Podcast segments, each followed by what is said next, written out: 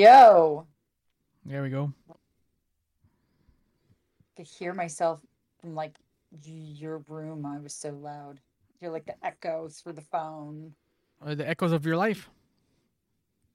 Mm, that's it. I need to be careful about saying that word though, because I have an Alexa, but I changed her name to Echo, and I really don't want her to start talking to me from another room because that would be creepy. That would be creepy. Well, let's roll into our uh, topic today, a rather somber topic. Normally, we do uh, sarcastic takes on various aspects of pop culture. However, uh, today, uh, due to the recent passing of the drummer of the Foo Fighters, we are on a somber subject. And it's interesting too because we have the two different perspectives with you being a super fan, super nerd, and then uh, me kind of like uh, occasionally showing up at the party.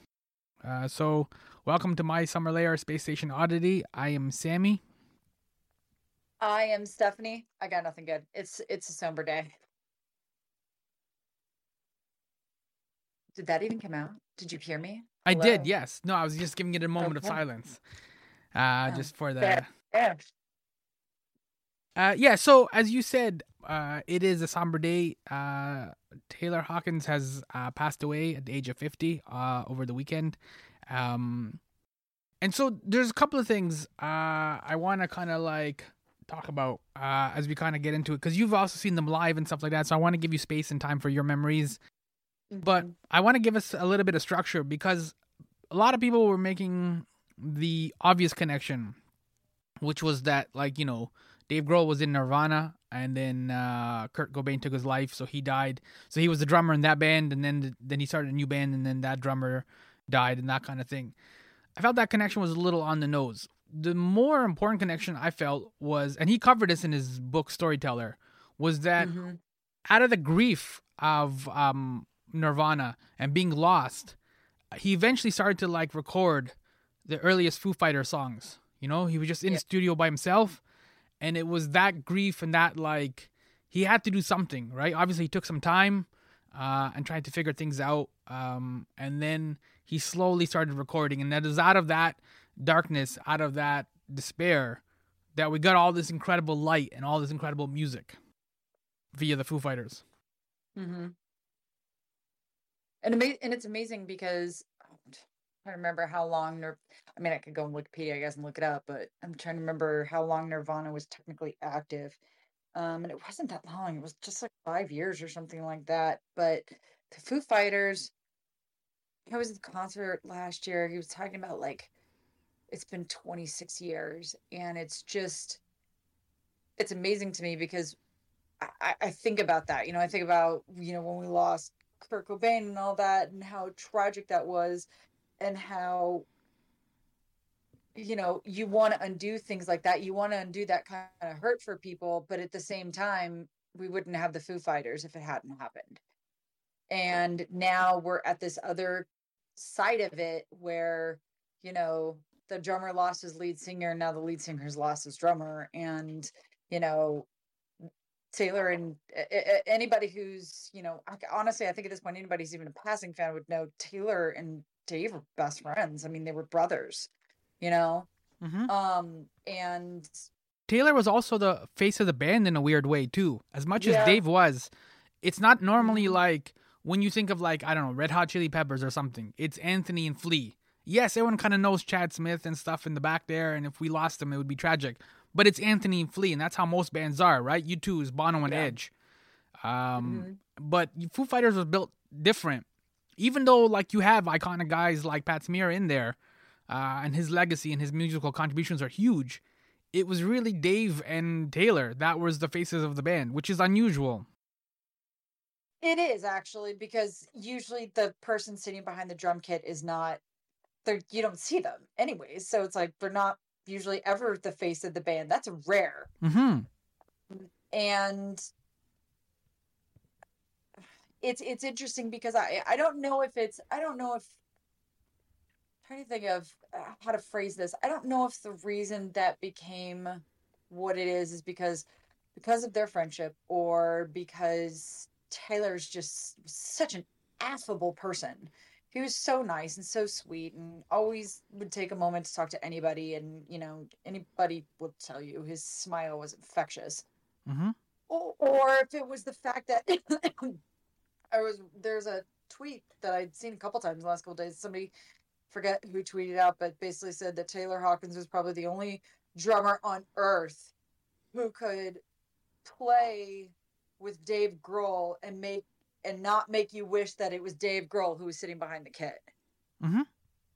There's a drummer who could keep up with him, and I, and I don't know if maybe that's because of it. You know, it's Dave was famous for being one of the best drummers in the world, Yeah. And he wasn't even the drummer of his own band. He didn't need to be. He had Taylor, Mm-hmm.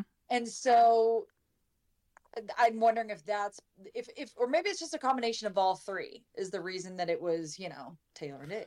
There's uh there's a one of the clips that were floating around uh was um when Foo Fighters would perform live, they would sometimes do a Queen cover, and so David Grohl. Oh would, yeah, we had it ours too. Yeah, Dave- so Dave Dave Grohl would go on the drums, and then Taylor would sing it. Um, and so Taylor did like uh, he kind of introduced the song, and he said, uh, "This is great. I get to be backed up by one of the world's best drummers, or something like that." I forgot the exact line Yeah. that he had. And Dave Grohl, you can hear him mutter on the microphone, "Shut up!" Like you know what I mean? Like it wasn't. Uh, it was respect, right? Like Yeah. as you said, it's very intimidating to, to take over the drums. And the reason why he got hired in the band was because the original drummer they had disappointed Dave, right? So Yeah. Dave had to fire the original guy. I can't remember who the Pete Best was for the Foo Fighters, but he got replaced. And so when Dave called up Taylor, it was just to say, "Do you know any other drummers?" It wasn't to say like, "Do you want to join the band?" Taylor Yeah. surprised him and said, "Yeah, I'll join the band." I um I have like 50,000 thoughts starting floating through my head about just all of this because it's like I keep circling back to so many other musicians and how they met and it's it's it's funny how kismet comes about. And it's like you just said it's like you know you know Dave didn't call him to join the band. He called him to see if he knew anybody who could do it. And he's like yeah me. Me. Yeah, I'll do it. Me. You know, and it's like and that was that that was fate intervening or you know, because I don't think we would have the foo just you know like just as just as Dave is responsible for, you know, bringing about the Foo Fighters, you know, dealing with what with everything that he was going through after um uh Kurt. Kurt and all that kind of stuff, and then and then just how Foo Fighters came about it, yeah, and how their drummer, they got rid of the other drummer, and then you know, like just all of this, like all these like small steps that got to this point, you know, it's it's it, it, I don't think that we ever could have really had the Foo Fighters if we didn't have the two of them, you know, and it makes me think back to you know like a similar situation with you know when it was Linkin Park, which you know me, I will always look back to. mm-hmm. Uh, Chester was not the original lead singer. Um, now Mike, Mike, and them they didn't know Chester beforehand, but they their original their original uh, lead singer Mark Wakefield he he wasn't fired he left because he didn't the some dis it was a, a whole bunch of stuff over um, not getting record deals and just thinking it wasn't going to go anywhere and being disappointed and so he left the band and so they had to go find a new singer. And so they did they did um they did do auditions and that's how they met Chester but you know it's still that same thing where there was like a whole other band that was ready to be a band and ready to record and ready to go do that thing. And it's like the the world was like no no no no we need to intervene because this is not the band. Mm-hmm. it might seem like a whole band. It might seem like you have all the parts and all the pieces and everything moving in the direction it needs to move to. Be a band that plays and you know the fates are like nope nope nope nope that's not the band. This is the band.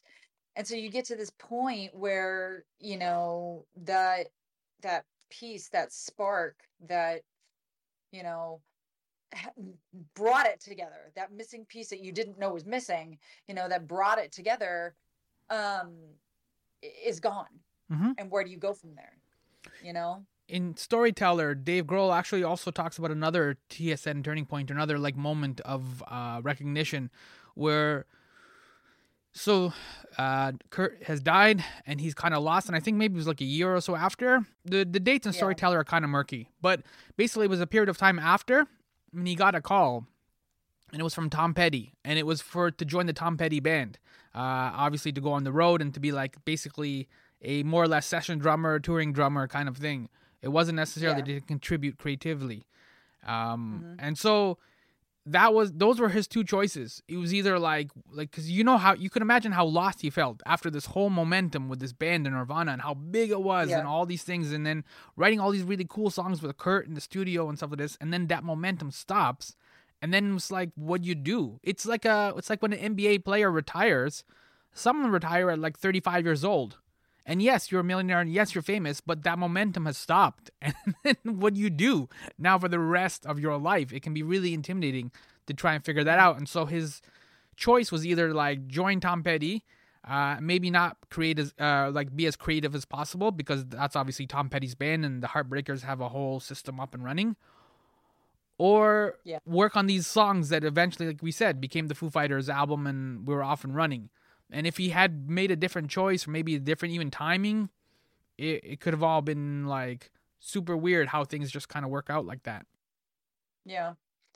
Um but you know, if you go if you I mean all through storyteller, like his the choices that he that he made um they kind of were they were they were never on the easy path. They were never on the I almost want to say the correct path, but that's not that's not the word I'm looking for. I mean, easy path really is it. Um, you know, I I the thing that got me hooked was actually the very beginning of the story, like that whole the whole opening thing where he's talking about, and I cannot remember, and it's like when he was going with his mom to that underground jazz club, Mhm. and he got up on, you know, they they were letting people come up on stage to play with them, and he got He was a teenager like, at that point, I think. yeah, like his first time doing it, he had no idea what he was doing, and I'm like, I remember reading that, going, "Oh God, I no, no, no, no, no, Mhm. no, no, no, no, no. I would never be able to do that." And he had no idea what he was doing. He knew he had no idea what he was doing, but he did it anyways. Mhm. You know, and then he, you know, you just move forward, and he just, he just kept finding these things out about himself that he was capable of, that he didn't know he was capable of, or things that he loved that he didn't know he loved, or wasn't, you know, it wasn't until there was some defining moment, something in his life that goes, no, I'm going in this direction, Mhm. you know, and and it and none of and it didn't seem like much of any much of any of it was like like you were talking about. It's like you you have the choice between these two things, and you see the easy one that would still do, you know, it'd still have a good life, you know, and he didn't choose that. It's almost I- safe, more than easy. It's almost Yeah. safe, right? Like Tom Yeah. Petty's up and running, it's super successful. All you got to do is drum like Mary Jane's Last Dance. That's pretty simple and Yeah. safe.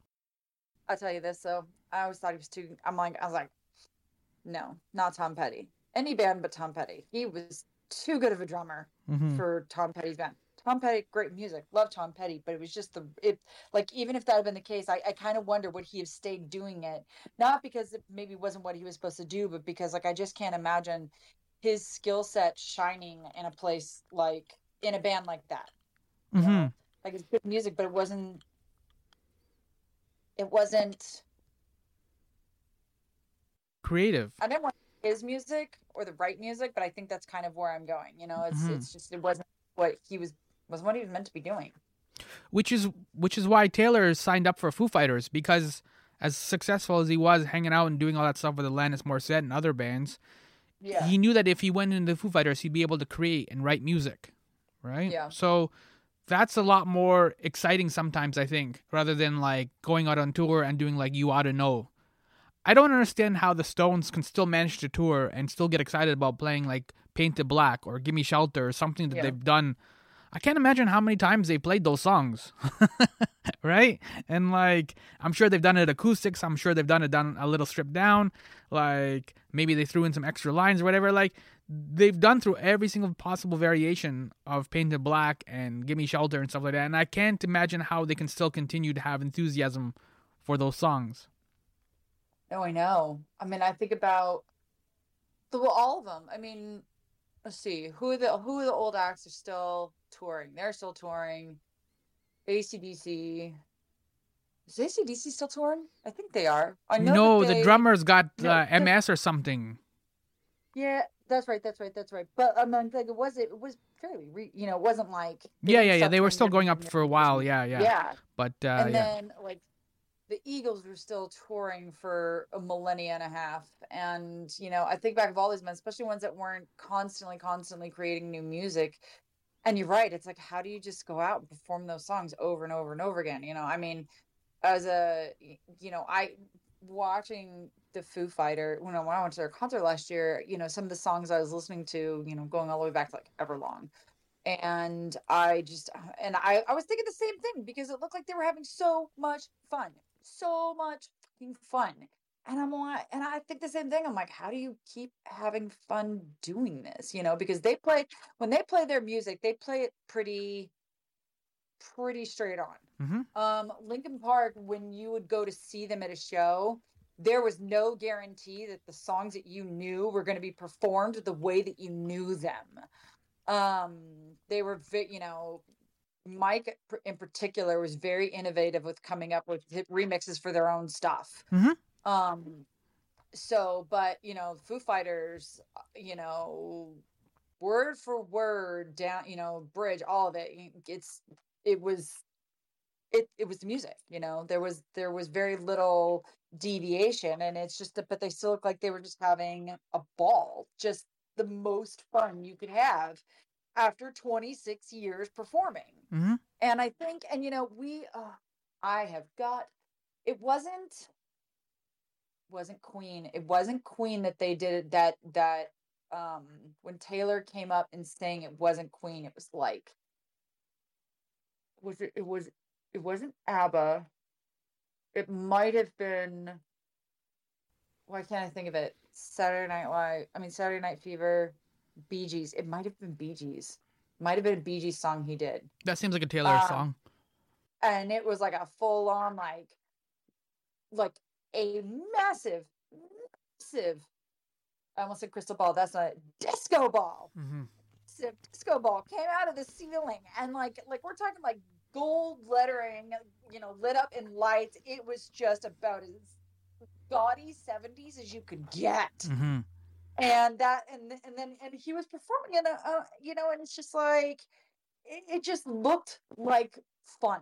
Mm-hmm. Not just because I was there and I was having fun, but it looked like it. It gave off that vibe. And I mean, and that was, you know, that was when Taylor came up to sing. And I've seen, and I, you don't see that very often. You don't see, you know, other band members go out there and practically take on the lead singer of their own band and sometimes, you know, do it better. Mm-hmm. Maybe, you know, not their own songs, but, you know, just the performance that they give. And, you know, um, I've never seen, um, Taylor had a, a side act, Chevy Metal. I never saw them. Um, a friend of mine, she saw him a bunch of time, and she's you, you said he just exuded it. You know, you could just feel that vibe from him, that he was always having fun.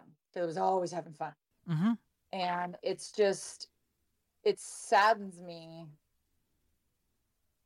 to think like because you know i don't know if you watch there's a clip floating around of his last performance and dave introducing him and making him stand up so everybody could see his very awesome pants that he was wearing mm-hmm. um and you know it saddens me when i think of those sorts of things and you're like that that magic that, that kismet, not cohesion. I can't think of the words that I want to think of. It's Monday.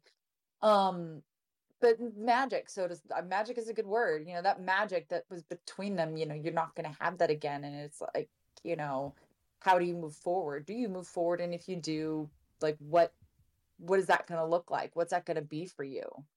Um, you know that it's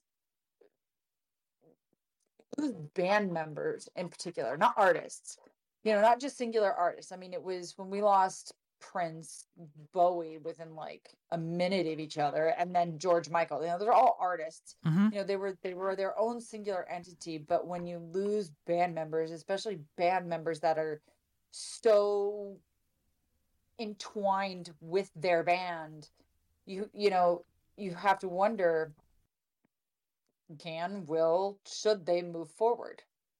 Um, it's rare that I've seen bands move forward that continue to do well and maybe even reinvent themselves after the fact. You know, like ACDC is one of them. Mm-hmm. But actually, now that I think about it, I can't think of any other one besides ACDC. And ACDC kind of really- cheated because they just basically got the same voice, more or less. Right? Oh my gosh. I'm like, I always have to take a moment. I'm like, was this before or after? Was this before or after? Which, Mhm. which, what album is this on? Yeah. So, So- um, That's a rare example where, like, they just basically, it was just like Lego blocks. They just replaced one with another. Uh, so it's not as quite as, like, chaotic as the Chili Peppers, right? Yeah. Where you can tell from different eras who's uh, who's the guitar guy and who's not. And it doesn't always go seamless. so we, you know, you mentioned at the beginning, you know, I'm obviously a huge Foo Fighters fan, you know, and I've mentioned many, many, many, many times on this show and many, many times in my life that I'm a big Linkin Park fan. So I've, you know, um, and I, you know, well, it's not his own band, but huge Chris Cornell fan. So like, I'm big, big, big fan. So, you know, in the last five years, um, there's been some musical loss for me that was very, very that hit hmm that hit hard and just hit wrong. And I'm wondering, like, have you, uh, you know, we we talk about, you know, you mention bands all the time and music and stuff, but you know, you I've never heard you mention any particular band or artist or anything like that that is like a go-to for you. Or so I I would wonder is like, have you have you ever have you had to have you experienced this like like losing you know, for all intents and purposes, when the music has been part, when a particular band or artist has been part of your life for so long and have had such a big impact on your life, it's almost like losing a family member. It's almost like losing a friend. Yeah. Um, and I'm wondering, like, have you have you had to go through that? Have you gone through that? MCA, Beastie Boys. And that Oh, that one answers your question because the Beastie Boys actually parallels quite a bit of uh, Foo Fighters. Um, like they both had a really goofy sense of humor that was on display. Uh, both band had a number of uh, special iconic hits and of course really cool videos.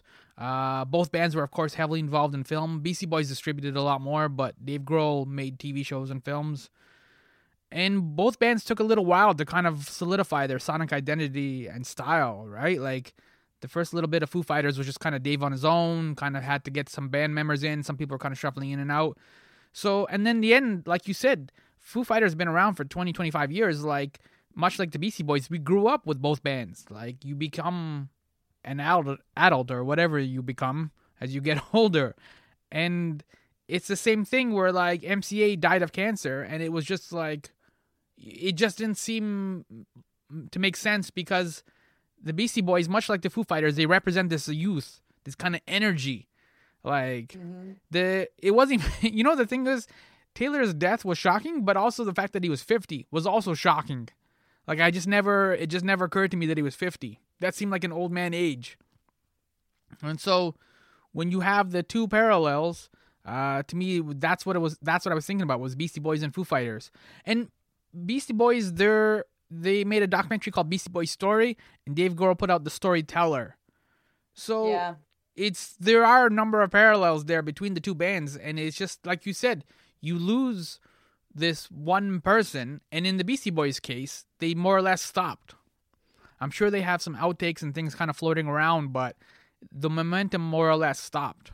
Um, and so we lose not just the MCA but we also lost the band. Yeah. It's you know, I know I remember there was a lot of people asking if um they would go on afterwards. I mean, but I think that's true of like anybody. You know, I'm like, yeah, with MCA, they, you know, um, they saw, they knew that that was coming, as opposed to, you know, like this with Taylor or Chester or Chris or Mhm. or or any of the big ones that we've lost. the left field ones Um, yeah, the left field ones. I mean, Bowie was sick for a while like- right yeah, he was sick for he was sick for a minute. Um, and then you know, and then there's always that question like, do you go on or can you go on? And like, yeah, Beastie Boys, no, it's like you, you, have three you just lost a third of your band mm-hmm. and someone who's very, very, very much, you know, vocally present, as they all are, on the music yeah and so it's you know and the same thing it's i i think i think part of the reason that you know you know it'll be five years this year since chester passed away and obviously there has been no new linkin park music or anything like that since then because i mean other than the other than the uh unreleased music um and you know, it's you look at that and you and you're like, there's six people in this band, right? There's six members of Linkin Park, mm-hmm. and now there's five.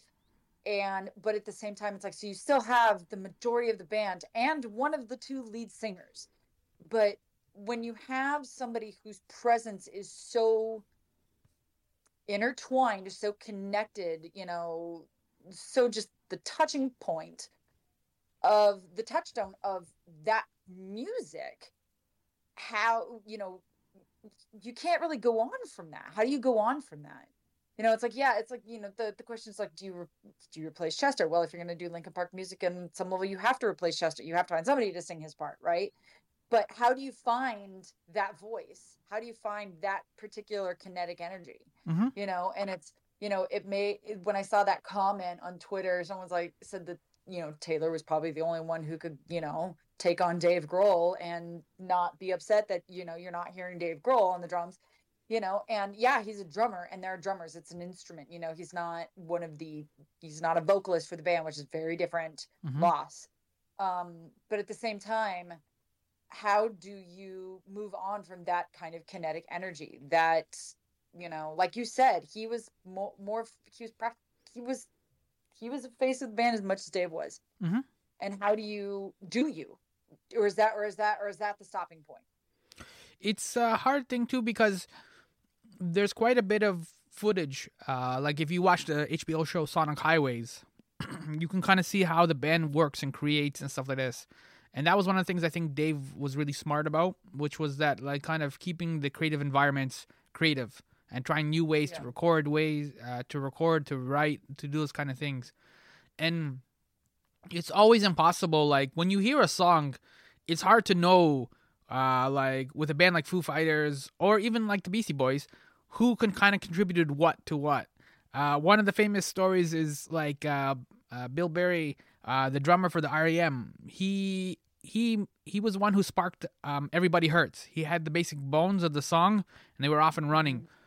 So you would think that like a song like and that's one of their biggest hits so you would think a song like that would come from either michael stipe or somebody else in the band but it came from the drummer and so when he left you lose like this songwriting partner you lose this spark this guy who's bringing in melodies or harmonies or doing something even though you yeah. the general public may not know because we're not in the studios with the band until you hear stories like he's the guy who sparked everybody hurts and like oh snap that's a major hit. Like you can't just quote unquote replace him. And they tried to do that. The next album after he left, they just used a drum machine, and it was very soulless album.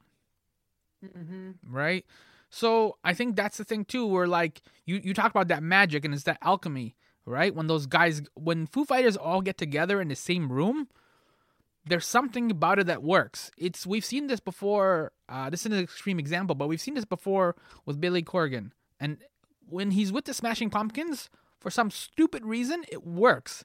When he's in Zwan or these other bands or other things like that, it just doesn't work. I don't know what it is. Mm-hmm. And so you need to have that that group of people that who are the Foo Fighters, and I don't know that it's quite quite easy to replace it, uh, to replace somebody like Taylor, and then just be able to like move on, move on ahead, move forward. Yeah, I um when I don't know if you saw any of it, but you know when Link when when Chester died, they did that memorial concert. It's a three-hour concert um, at the Hollywood Bowl. The September or September October doesn't matter. It's right around end September October right around there. So it's only like two three months later. Um, and they had other musicians come in and sing for him. Mm-hmm. Yeah, I remember that. And as good as some of them were, like really good at that particular song, it was visceral that it wasn't Chester. Mm-hmm. And I know that part, and I I know probably part of that comes from the fact that it was, you know, was was new, and it was literally the it's the only time they've performed since then. Um, you know, so it's it was very, you know, obviously very hyper obvious that it wasn't that it wasn't going to ever be Chester. But at the same time, it's like you, you you hear it and you're like, it's not right. It's not the sound. It's not right. It's like it's missing something. And I don't think that was entirely because it was a memorial concert. I think, you know, I mean, if if if there's anything, uh, Mike Shinoda is a consummate, you know, showman, Mm-hmm. and he's very good at getting on a stage, even when he's about to completely lose his shit and put on a good show. He talks about it in one of his songs from, um, or raps about it, I should say, one of his songs from, um, uh, uh, post traumatic. You know, I almost lost it in the middle of a couple songs. Um, you know, that's that's the line. He, you know, he's he he doesn't really remember doing it, and it, it, you know, it's just all he remembers is that you know it was really hard to keep it together for three hours. Mm-hmm. And but he still did it, and you could still tell like it like that that vibe and that energy that he's very good at putting forward was there, but it just wasn't Park Mm-hmm. five of the six people wasn't Linkin Park. Um, and so I d- and and- again, you know, we keep looping back. It's it is it's it is the drummer, which has been, by the way, an interesting conversation Mm-hmm. because you tell people, you know, it's one thing you say. If I'd said, "Oh my God, Dave Grohl died," you know, "Oh my God, Chester died," you know, "Oh my God, you know, um, Kurt Cobain died." Mm-hmm. You know, we're talking about the lead singer. We're talking about the front of the band. We're talking about the face, the sound, the voice. Like when we saw when Queen died, uh, when Freddie Mercury died, and Queen was like, "What do we do now?" Yeah. And when I've been telling people, you know, that, you know, like I'm upset and here's why I'm upset. And I, and I say the drummer, it's a, it's a very particular reaction you get from people. Mhm. It's almost like you can see the buildup in their face. Oh my God, someone died. And they're like, oh, the drummer. Yeah. What the, yeah, and it's like and it's like how do you explain that? How do you explain to people it's like this is about how this particular uh, yes, that person played an instrument and yes, you can find somebody who can technically play those songs again.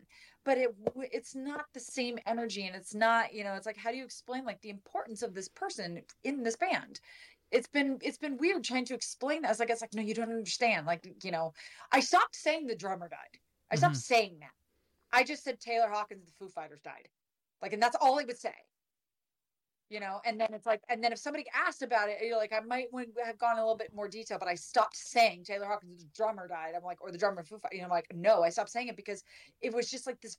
You could see it, like it's like, oh well, that's not as important as if this person had died. I'm like, yes, is. The example of what you're talking about is Led Zeppelin. When their drummer died, John Bonham, they more or less stopped. That was the end of the Mhm. momentum, and that was the end of the band for them. Um, they've all like uh, Robert has obviously gone on to make other like solo projects and other music and whatever. They're still making music, but as Led Zeppelin, they're more or less kind of that's it. They've done some odd performances here at the Kennedy Center and stuff like that. They had the what's her face from Heart uh, do some of the vocals and stuff like that as well. Things like that. Uh, like, but for the most part, it's the the momentum died when John Bonham died. Know, so they shut it down. That's one of the most obvious examples when I was thinking of like to answer the question of like do Foo Fighters go on? I was like Led Zeppelin did not go on. So, what do you think? Do you think that? I mean, it's it's too soon to. it's way too soon, but I don't think I honestly I would be surprised just because you and I and many others obviously know the value of what Taylor was to the Foo Fighters. And I Yeah. don't it's like you said, the reason that people were like like whatever, it's a drummer is because that there is that attitude, right? Like we all have like there's drummer jokes, right? There's no not necessarily bass player jokes, right? Like there's drummer jokes. Mhm. Like what was the last thing the drummer said before he got fired from the band? hey guys, let's try to record one of my songs. There's lots of things like that where like the the drummer is very like disposable, which is also kind of a, a weird thing because it's also the thing of like people don't fully realize what a drummer does and how he provides the time and all that kind of stuff, like the structure to the band. So it kind of overlooks everything. Everyone kind of focuses on the lead singer because especially because he writes or she writes a lot of the lyrics and things like that. But the drummer is instrumental. There's a pun for you. Yeah. Uh, in what a band does, and I think beyond that, because Dave would obviously know that. Dave knows that as a drummer, but also you lose a brother like Taylor, and I think it just be, that loss just becomes too hard to overcome.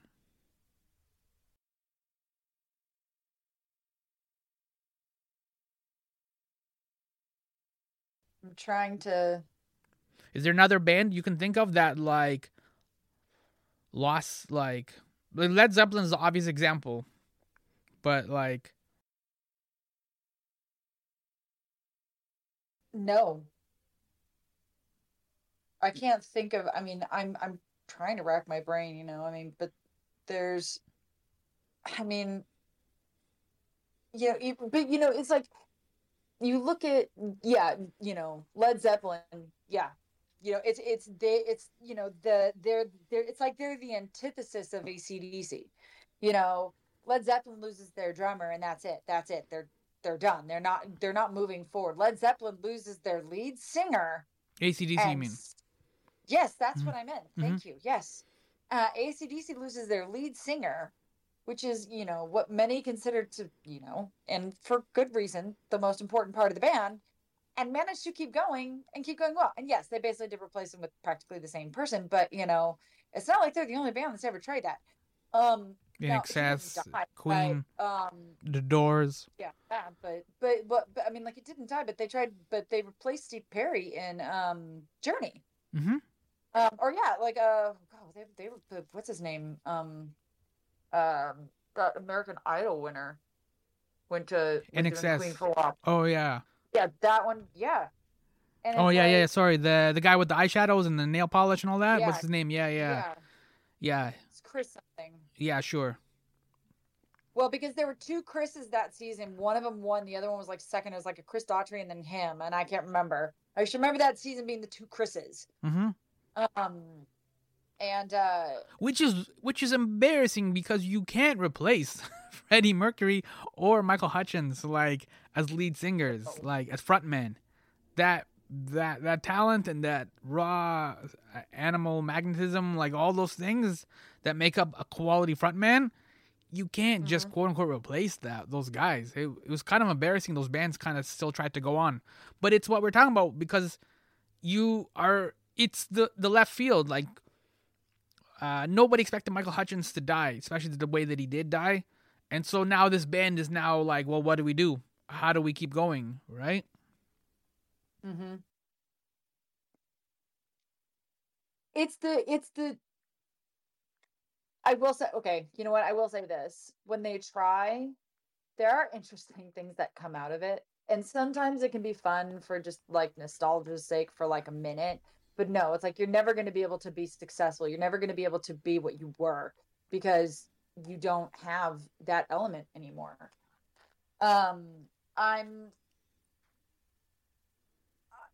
there god since like what what year did it start it started in 2016 that's when that's when that was the year we lost that was the year we lost bowie prince and uh um george michael Mhm. so close together um and then the next year it was you know we lost uh chris and chester. And um you know it's you keep going through these and i don't know it makes you almost have like your own your own the question of your own this is this is going to get heady and you know i'll say this and then we can be done with it if you want but it almost makes you question your own mortality you're like am i seeing more people die because you know it's just it's just the need you know it's just it just happened and it's bad and it sucks or is it happening because i'm getting older and that's what happens when you get older Both. more people around you die mm-hmm. that's Both. depressing Yeah. That's- it's the same thing when you get uh when you're a teenager, everyone just in relationships and couples or whatever. But then as you get into your twenties, people start getting married and then you start attending more weddings, right? As a teenager you generally don't get you don't attend weddings, or at least weddings of people that you know and care about. yeah and it's just a product of getting older, right? Like Bowie, I think just was closing on seventy when he died, sixty nine, I think, maybe sixty eight, something like that. Something So, like that. um, so like, you know, that's that's a senior citizen. he could have retired. Like that's early bird special, right? hmm So it's just because again, like I said, they're in this business of of making music and popular culture, pop culture. So it always makes them seem a lot more youthful, and it probably does make them seem a lot more youthful, right? Like I said, when Taylor died, I was also shocked that he was 50. It just never occurred to me that he was 50. He always seemed like a like a not necessarily like a frat boy in terms of like like a douchebag or anything, but just a frat boy that kind of energy and like party and like wearing like shirts with no sleeves and like he's having a good time and he's out late at night, that kind of thing. When you look at some of these people who who do pass away, I was like, so he passed away at 50, which is way, way, way too young to pass away. But you know, you you're starting to get to a point where it's like you have you know you've lived your life. It's you know it's you know, I you're right. Same thing though. I did not know he was 50, but I'm like, oh, he's 50. So it's like, you know, like, and the first thing I thought was like, okay, so it could have been a heart attack. Mm-hmm. And you start thinking those things that get a little bit older, you know, or obviously it's younger. It's like, oh well, obviously it had to have been drugs, you know, mm-hmm. and it's now it's, um, or even like he could look like Bob Saget. I mean, he was a comedian. Comedians, it's just like it's you know, well, pretty much most of the entertainment industry, it's nature of the biz. Drugs go around, mm-hmm. you know, and so you, you question that because it was sudden you know but also you're like but he was older like he could easily have died from a heart attack and then you find out that it was actually trauma entirely completely different mm-hmm. um, and you just kind of look at this stuff when they get older and you're and and do you ask yourself yeah okay i mean it kind of could have been and you know it's like I don't know what the, it's like. That's just the thought that went through my head when I heard he was 50. It's like, I didn't know he was 50, but at the same time, I'm like, oh, he's 50. I'm like, so, you know, something, so it could have happened. Something could happen, you know?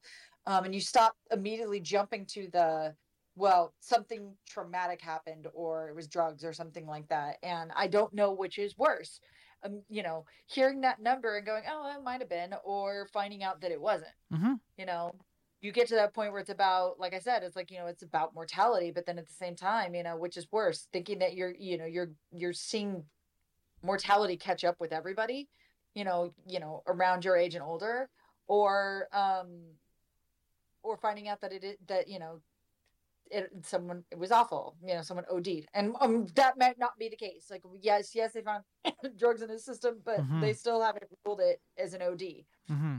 uh, from what I understand I've heard conflicting stories. One story said that they found him. One story said that um they got uh the they called emergency services because because he was he was complaining of chest pain.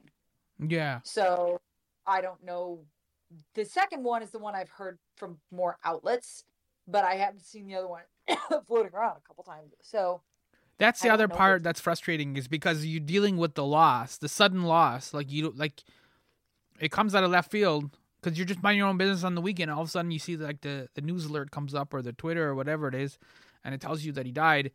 And then it's just human nature. Just like how, like you, because you're trying to process it. So if there's some sort of logical thing or whatever, like if the bus got in an accident, uh, their tour bus got in an accident or something, or like you said, he had a heart attack. You're like, okay, phew. then then you kind of know, and like, is everybody in the band okay?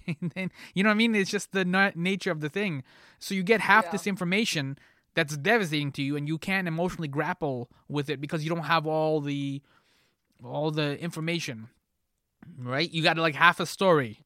It's like if somebody wrote like a Wikipedia entry about a popular blockbuster movie or whatever, and they only wrote like the first 15 minutes and then that's it. You don't know how it ends. You don't know who the killer is. Like, do they make it out okay? You don't know, and so yeah. it's very frustrating. And these things go slower, right? Like by the time they do the toxicology reports and all the kind of other things that they have to do. Um, yeah. And uh, but so related to mortality though, there's one part that we kind of glossed over, which is yeah. you you asked the question like, do they keep going? And that's a question that Dave Grohl and the band have to sit down and decide. But what yeah. about you? You as a fan, would you want them to keep going? I know it's not up to you, but if you had the choice, would you be like, "Yo, I know you know how much Taylor meant to the band, and you know how much he was a face of the band. So do you want them to keep going, or do you want them to shut it all down and then I don't know, do side projects or something else after this? You know, um, uh, that's that's a good question. Um, where they're concerned, I can't say I can't say the words I'll be happy because it's just it's just the wrong word, but uh, but uh, but I'll use it at least in this case. I will be, or better, I will be satisfied with whatever they choose to do. Mm-hmm. Uh, happy if they keep going. I will, you know, I you know I'll be satisfied. Satisfied is a better word. I'll be satisfied if they keep going. I'll be satisfied if they don't because, you know, that they if they feel like they can find their way back to it, then you know yes, I you know I would love to see them in concert again. You know, I would love to, I would love that. Um, but if they choose not to, uh, you know, I will be fine with either, either way.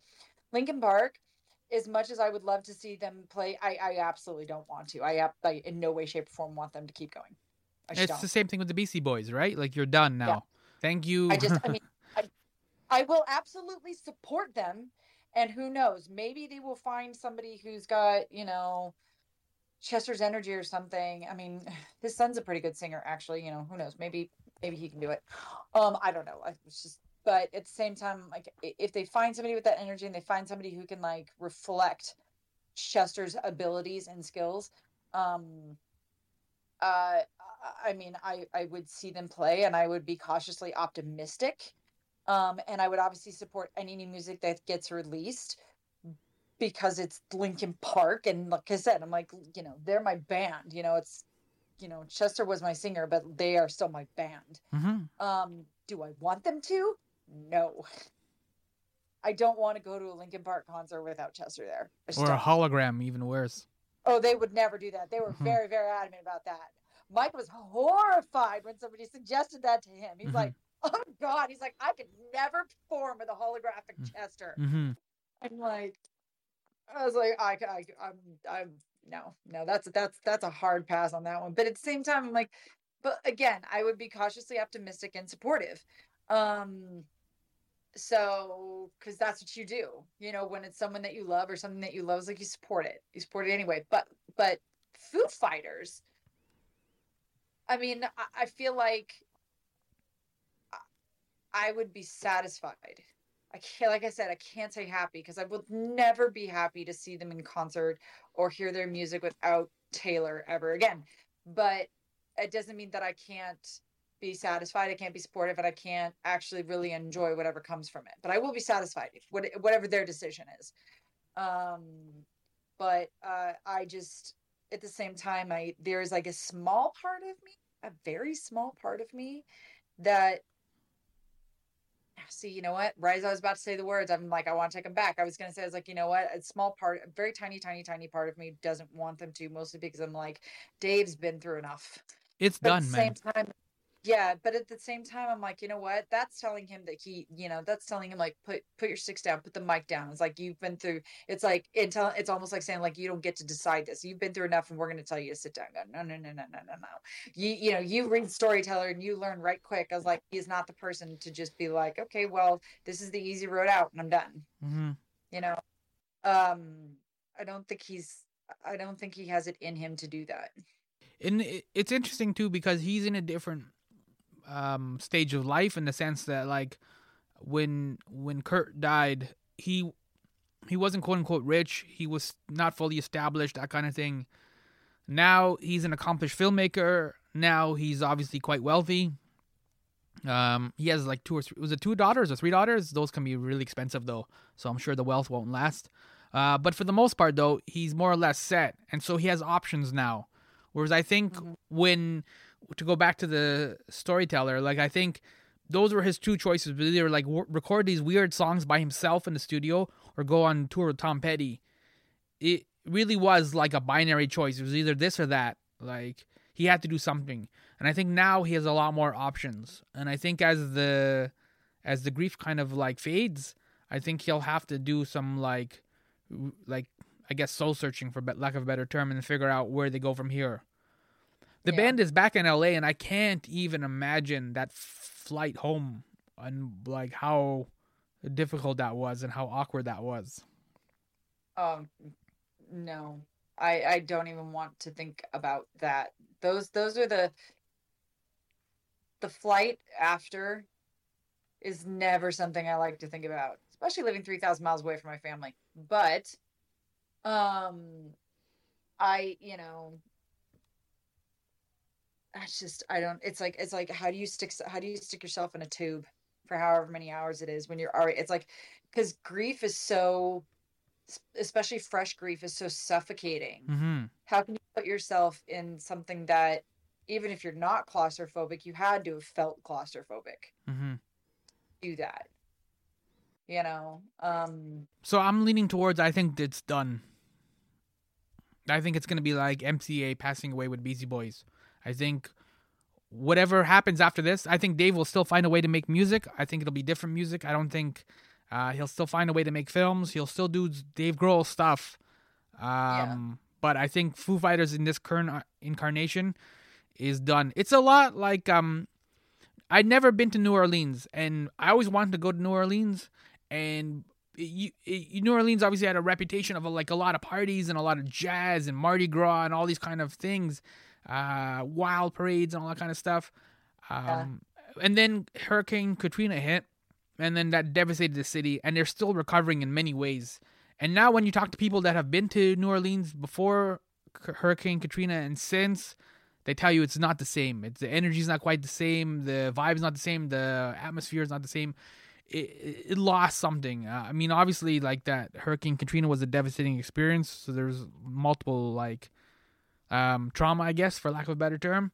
So I can understand that, and it's the same thing where like, you know, it's almost like that window to go to New Orleans and to experience New Orleans and to experience the jazz and Bourbon Street and all those kind of things has closed. It's still there. You can go, but it's not going to be the same.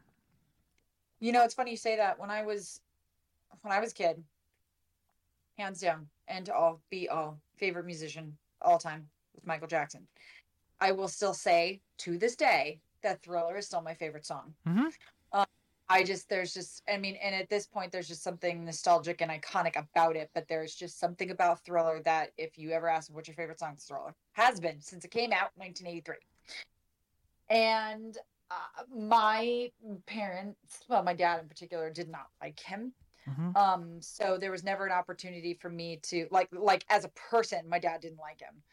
Um, my there was never an opportunity for me to get to go see them and see him perform. Mm-hmm. And it was you know despite all of the the the the the the, the stuff that's come out about him and the things that he's been accused of and you know, any of that you know um I, I i that's what i thought when he when he passed away and still to this day i was like that that that is a window that closed. Yeah. He was the one my childhood that I absolutely and and and, and like again, regardless of him as a person and any trauma he inflicted on other people as an entertainer, I still am smarting that I never got to see him perform. I didn't see the Foo Fighters perform. So even if they come back, it's not going to be the same. It's going to be like what I was saying about New Orleans. Even if they have a really cool, capable drummer, or even if Dave does the drumming and the singing or whatever it may be, it's literally not going to be the same. I I was trying to get my act together, and we've talked about this before, but yeah, that's the whenever you lose anybody, whether it's Michael Jackson or Taylor Hawkins or uh, Prince, the answer is always the same, which is always go. Even if you can't afford it, pay it by Visa and figure out how to pay it later. Like steal the money, whatever it takes, because you do get a window of time. I know it feels like these bands have been forever, and like the Rolling Stones have been around since the 60s and it feels like it's forever. But the truth is you get a limited window of time of when these people are super popular when they are on top of their creative like energies and things are rolling. Always always go. That's the message yep. for the kids. Always always go. Find a way. Uh, if you can't yep. go in your city get in the car and go to another city. Maybe the tour is not sold out there. Whatever it may be just find a way and get there and go to the shows. Always go. Yep. i um the last time that I would have seen Linkin Park perform, I had tickets. I had tickets. I think we talked about this. I had tickets, and like the it was for a Friday, and the weekend before, you know, Chester and all of his dumbassery um broke his foot. Mm-hmm. He'd done that on stage, um, or broken something, I should say. I think you know, and ended up needing surgery that that Monday, and that was obviously the Monday before the concert. And so the concert was canceled, and it was not rescheduled. We were refunded. And at the time, you know, I was pretty broke. And I remember thinking I was super bummed that I was going to miss them, but there was a part of me that was like slightly relieved that I was going to get this money back. And it's weird because I can't change anything about what happened. It wouldn't have changed the outcome, but knowing now what I didn't know then that that was the last chance I would have ever had to see them perform. Mm-hmm. I regret ever having that thought go through my head that I was relieved to get the money back. Mm-hmm. Like you said, I'm like, that was it. That would, that was, that would have been the last time. And I didn't even get to, I didn't even get to have it. So the last time I saw that, I I've I have seen them perform one time since I moved to New York, Mm-hmm. and most I kept missing them. Like I'd be in California when they were in the East Coast and vice versa. And then one time, you know, it's like it was 2014, 2015. I think it was 2014. Yeah, it was 2014. Um, September of 2014 the last time I saw them perform. And I would have seen them, I think it was 2000, was it 15 or 16 when that concert would have taken place? I think it was 2016, like March of 2016 or something like that. And, you know, it's like, like I said, it's like it's hindsight, you know, it's like you said, it's like you just said, you hit the nail right on the head. You, you, you think it's going to last forever. And whether it's tragedy that strikes or whether it's just because this is when they're on, when they're on their game, when they're, you know, when they're at their peak, when they're at their best, it's like, you know, go see the show go Always go. whether whether it's you know you they're they're just by the time you make it they're just not performing the way they used to or tragedy happens you just you don't know when you're going to get that opportunity again don't assume that you're going to That's the arrogance of pop culture, right? Like I've been seeing a lot of articles now uh, about people like, are you going back to like concerts now that the pandemic is kind of over, not really over, sort of over? Are you going back to c- concerts during COVID and things like that? And the answer is always got to be yes, because you simply will not get these opportunities again, right? So I understand the risks. I understand the money. I understand all these issues that people have, and they're legitimate issues. People are broke, Yeah. especially when you're in 20s and you're in university or something like that. I get it. But you got to go. You got to find a way and you got to go. Because i mean that those windows are small and they will close. that was a sold out show at the forum for foo fighters last year and we were still you know we're still in the pandemic so we were still in the pandemic last august Mm-hmm. and it was a sold out show. And you know what? You do what you have to do. Yeah. You know, yeah. I remember seeing all of these people, so many people. And just, you know, you have a moment, you're like, fuck, there's a lot of people. There's a pandemic. Mm-hmm. Gotta say, you know what? Fuck it. Yeah. This is my white whale, and I'm not I'm not missing it for anything. Always go. And I didn't for this very reason. Mm-hmm. If I had said I don't want to go because it's going to be a sold out show at the forum and there's a pandemic going on, I never would have gotten to see them perform. Mhm. So go. That's our message for the kids. So we will uh, wrap up this time. Uh, it was kind of a somber, reflective episode of My Yeah. Summer Layer Space Station Oddity. We will be back uh, next Oh, week Wait, with. real quick, real Yeah? quick. We, we we can end this on a not somber note. What are your thoughts on Will Smith slapping Chris Rock? Oh, um, I I didn't really have like I I don't know. I get like I still don't know if it was necessarily real. It seemed like it was real, then it was fake. I don't know. Me, I thought it, initially I thought it was very much like the um the the Janet Super Bowl booby, right? Where like was this supposed to happen? Was this not supposed to happen? Was this an accident or was it a wardrobe malfunction? One of those things. Um, and then that's kind of It it. absolutely not supposed to happen. Yeah. I don't think either one of those things. I don't think we were supposed to see her boobie, and I don't think he was supposed to get slapped. But Um, I but at the end, uh, no, no, no, that was definitely not staged in Mhm. any way. You know what? I'll say this though.